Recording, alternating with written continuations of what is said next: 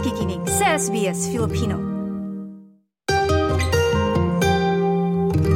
Isang Pinay ang kinilala bilang finalist sa Australian Professionals of Color, isang organisasyon na layong kilalanin ang mga kontribusyon ng mga multicultural individual na nagtagumpay sa mga korporasyon sa Australia.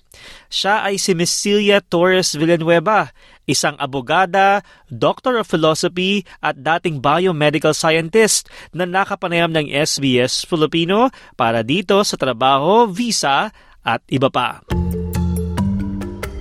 trabaho, visa at iba pa. Trabaho, visa at iba pa. Kasama natin si Miss Celia Torres Villanueva. Magandang hapon, ah, magandang araw, Miss Celia. Magandang araw. Naku, salamat po sa pag, pagsama sa amin dito. At nung binabanggit ko pa lang yung inyong mga achievements at yung mga career uh, progression, parang wow, nakakawaw na, no? Ay, paano nyo po na na-juggle yung lahat ng yun? Uh, talaga multitasker ata ako talaga. Eh. High level ADHD. Mm-hmm. Hindi, um, siguro na me, medyo iba pinagsabay-sabay ko pero iba rin um sequential yung pagkagawa ko ng aking um mga career journey. Mm-hmm. So, ba ito po yung, uh, nabanggit ko na po yung konting background nyo. Pwede mm-hmm. nyo ba kaming kwentuhan yung uh, migrant journey nyo kung kailan po kayo napunta dito? Tapos, uh, saan na kayo ngayon? Bukod po dun sa Career Transformation Ventures. Sure. Mm-hmm. So, ito actually yung pangalawa ko ng migration kasi um, ginawa, yung PhD ko in Biomedical Sciences, ginawa ko sa US. Mm-hmm. So, pag uwi ko sa Pilipinas, uh, nag-set up ako sa UP, uh, sa pamantasan ng Pilipinas, si UP mm-hmm. Diliman, um, ng DNA Vaccine Research Lab sa College of Science.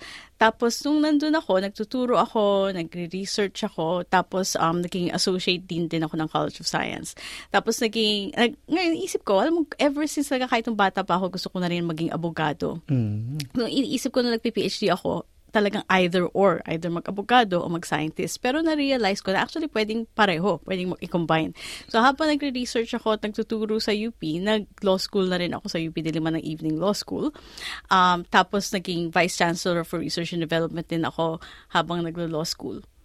Tapos nung um, nag-sabbatical ako sa UP para mag-bar exam, tapos habang nagba-bar exam, iniisip na lang ng asawa ko tsaka ang pamilya namin, hmm, baka kailangan mag-migrate tayo para you know, para sa mga bata, para sa mas magandang kinabukasan ng mga bata. Mm-hmm. So, pagtapos ng bar exam ko, nagtingin-tingin na rin kami dito sa pag-migrate sa Australia.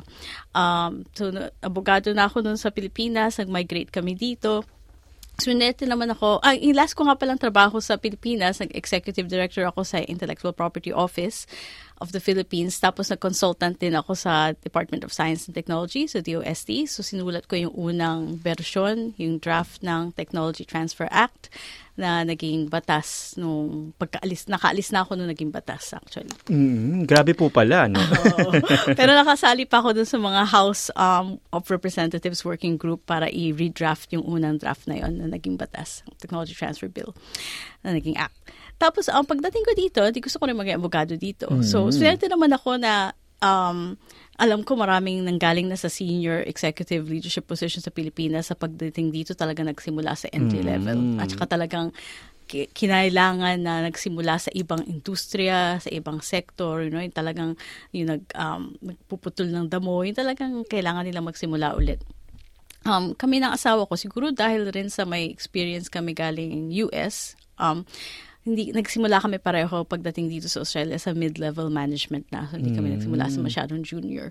Um, so, nagsimula ako sa universities, sa Victoria University, um, sa CSIRO, sa, tapos naging manager ko ng research contracts team sa Melbourne University. Tapos naging abogado na rin ako dito sa um, Australia. So, nung naging abogado na ako, na-admit na ako to practice, nag-shift ako to the private sector. So, lumipat ako from universities and research to, um, nagsimula ako sa AGL, tapos nag um, Boeing at nag Ernst Young, nag EY. Tapos ngayon, um, part ako ng isang um, engineering and um, technology company na US-based din. Um, so, yung mga, nabanggit mo nga ngayon, actually parang apat yung aking mm. trabaho. I wear ano four pa po hats. Yung is, ano pa po yung iba? Yeah. so, nabanggit mo na founder ako. Nag-found ako ng Career Transformation Ventures kasi nga nakita ko na talagang marami tayong mga Pilipino at yung iba pang mga um, you know, underrepresented, kumbaga, yung mga um, multicultural and diverse backgrounds na kailangan talagang ma-empower, you know, mabigyan ng mga skills at mga kakayahan at confidence na magkaroon ng positions of um, you know, leadership whether leadership by influence or leadership by authority. Tapos, um, head of commercial ako dun sa sinabi kong kumpanya, US-based company, full-time yon Tapos, um, um, board director din ako and recently na-elect ako as chair of the board ng isang 139-year-old na pharmacy Wow. sa Coburg North. So, meron kaming dalawang um, pharmacies sa Coburg. And so, yun yung tatlo. Tapos yung pang-apat ay um, nag-work ako with attorney Dr. Ravi. And yes, as well, um, with a commercial contract practice para matulungan din ulit yung mga small businesses, uh, mga Pilipino, mga kababayan natin, tsaka yung mga iba pang mga multicultural backgrounds na naghahanap ng abogado na makakaintindi sa small business at corporate world. Mm, ano pong pangalan ng ah, ano na yan, ng firm na yan? Marinas Joshi Lawyers. Nako, si Attorney Re- Dr. Ravi Marinas Suki talaga rin yan, nasukay natin dito din sa trabaho, visa at iba pa ay talaga namang uh, kumakayod din. Kayo po ba'y natutulog pa sa dami ng mga nabanggit ninyo? Oo, paminsan-minsan. Pero po nababanggit natin yan. Ito po para ma-inspire din na, na, na kaya pala, no? Lalo pa na kayo po ay um, ah, na, ang daming ginagawa pero napag nadajuggle. Tapos ito po eh mga kababayan, eh si uh, Miss Celia po ay nanalo pa, ay nakilala na bilang finalist dyan sa Australian Professionals of Color. Pwede nyo po bang may kwentuhan tungkol po dyan? Hmm, actually, nagulat din ako dyan eh. I think ang pinagmulan yan, kasi um, nung simula um, 2022, no, simula last year, medyo naging mas active na ako sa LinkedIn, tsaka sa mga game. Kasi ever since naman nagvo-volunteer ako at may mga ginagawa akong um, sa labas ng trabaho. Um, pero simula last year, naging mas active ako. Tapos lalo na nung nasa Ernst Young ako, naging active ako dun sa tinatawag nilang EY Ripples na nag-work kami with social enterprises tsaka mga not-for-profit. Um, Tapos dahil dun sa ginagawa ko yun, ang dami kong ginawa dun sa EY for that, um, binigyan ako ng EY Oceania CEO 2023 Award for Social Contributor Leadership. Uh, so malaking bagay yun sa EY.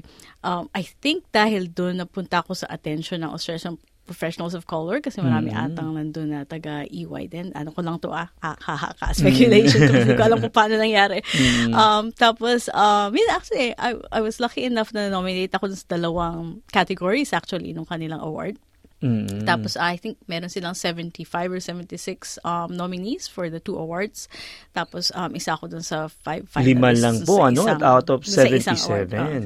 Napakalaking recognition. At minsan pag naiisip natin na parang naku nakakatuwa na isang Pinoy ay na, napapasama sa mga ganitong klase ng um, multicultural award Mm-hmm. dito sa Australia. At alam na alam natin, Miss Celia, na marami ding Pinoy na nagkatrabaho dito. In fact, pang lima nga tayo pang apat na nga ata kung tayo Oo. nagkakamali ano, sa, sa mga um, malaking grupo Mm-hmm. ng mga migrants dito sa Australia. Pero syempre po may mga hamon, 'di ba? Mm-hmm. Hindi naman po agad-agad ikaw ay makikilala, no? I'm pretty sure pati po kayo may mga na-experience ganyan. O baka may mga kakilala kayo. May ano po yung nap- napansin nyo na, na bago syempre kayo nag, nagkaroon ng gantong recognition? Ano yung mga napansin nyo nung una na mga nagiging uh, balakedo, yung hamon ngayon, struggles ng ilang mga migrant na Pinoys dito sa trabaho? Mm, mahirap din talaga kasi iba din talaga kultura natin eh, no? Mm-hmm. Um, yung asawa ko tsaka ako nga, uh, meron kaming um, sort of advantage siguro na konti dahil nagtrabaho rin kami for four years sa US. So medyo nasanay na rin kami na makisama sa ibang kultura na yun sa western um, culture tsaka developed um, country culture.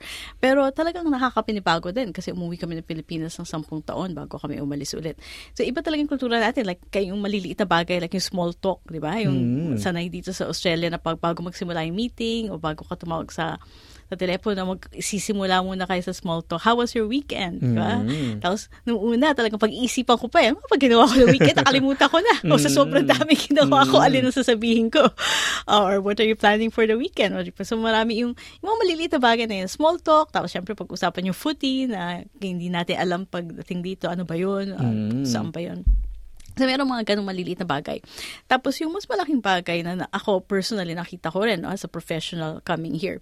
So, sa Pilipinas, mga abogadang babae, di ba? Kilalang kilala natin sila. Yung, talagang may paggalang at respeto talaga sa mga abogada na babae. Nagiging presidente, mga babae, naging senador, walang issue maging babaeng abogada. Dito, napansin ko na karamihan ng meeting na pinupuntahan ko, mga negosasyon, mga kahit meeting sa trabaho na hindi negotiation, hindi contract um, related, ako nag-iisang babae. Mm. O kung hindi man ako nag-iisang babae, ako nag-iisang hindi um, Asian or Asian. Yeah, mm. person of color. Ako mm. lang nag-iisang person of color. So very often, I'm the only woman and the only person Dalawang layers pa pala yun. Oo, mm. so yung tinatawag nating intersectionality, di ba? Mm. So, babae na ako, tapos woman of color pa ako. Tapos pagdating ko sa sa kwarto ng negotiation or meeting, kita mo ako maliit na mm-hmm. siya nung babae na sabi ng iba medyo mukhang bata Oo. kasi may backpack pa. At Tapos, yung Asian blood po. ah, Asian blood na young looking. Mm-hmm. Tapos uh, mga kausap ko puro six-footer na puti mm-hmm. na lalaki. So pagpasok ko pa lang talaga, talagang yung otherness, no? Talagang kakaiba ako.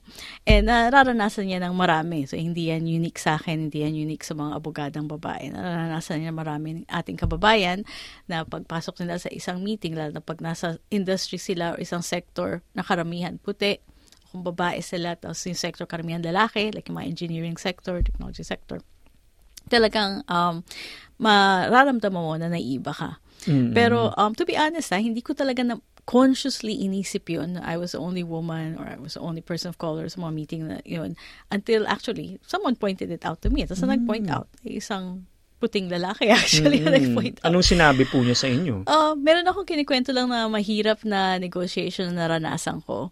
Uh, tapos sabi niya, ah, sa palagay mo ba, do you think it happened that way because you're a woman? Mm-hmm. Noon ko lang talaga naisip noon na, oh, is that an issue? Oh. Diba? Kasi, kasi minsan, pagdating na sa meeting, mararamdaman mo merong undercurrent na naiiba ka. Mm. Pero hindi conscious yun sa sa for me anyway. Yes.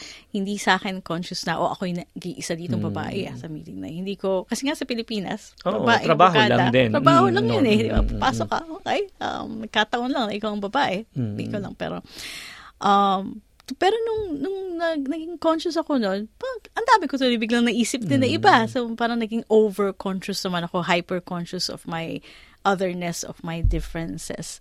So, yun ang isa rin kailangan ingatan natin. Mm. Kailangan hindi tayo naive na isipin na hindi nag hindi nagka-count yung ating pagkakaiba. Kasi, mm. unfortunately, talaga nagka-count din. Kasi lahat ng tao, kahit tayo, may unconscious bias. Diba? So, talagang mahalaga din na conscious tayo na naiiba tayo at kung ano yung iniisip ng ibang tao dahil naiiba tayo.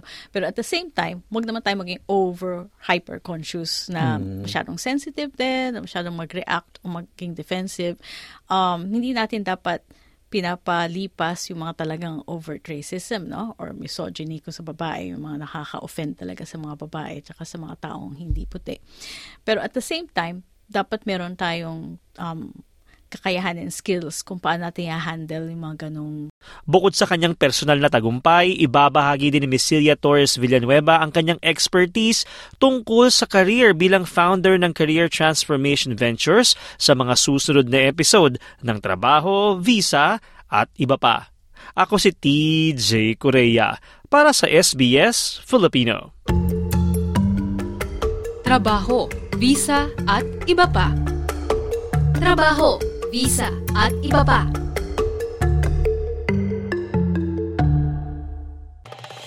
Nice yung bang makinig na iba pang kwento na tulad ito?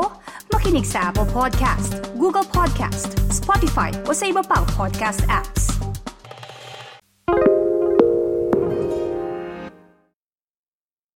American Giant makes the durable, comfortable spring closet staples you need for work, the gym, and even happy hour. Made in America. Designed to last a lifetime. Get 20% off your first order at American Giant.com with code STAPLE20.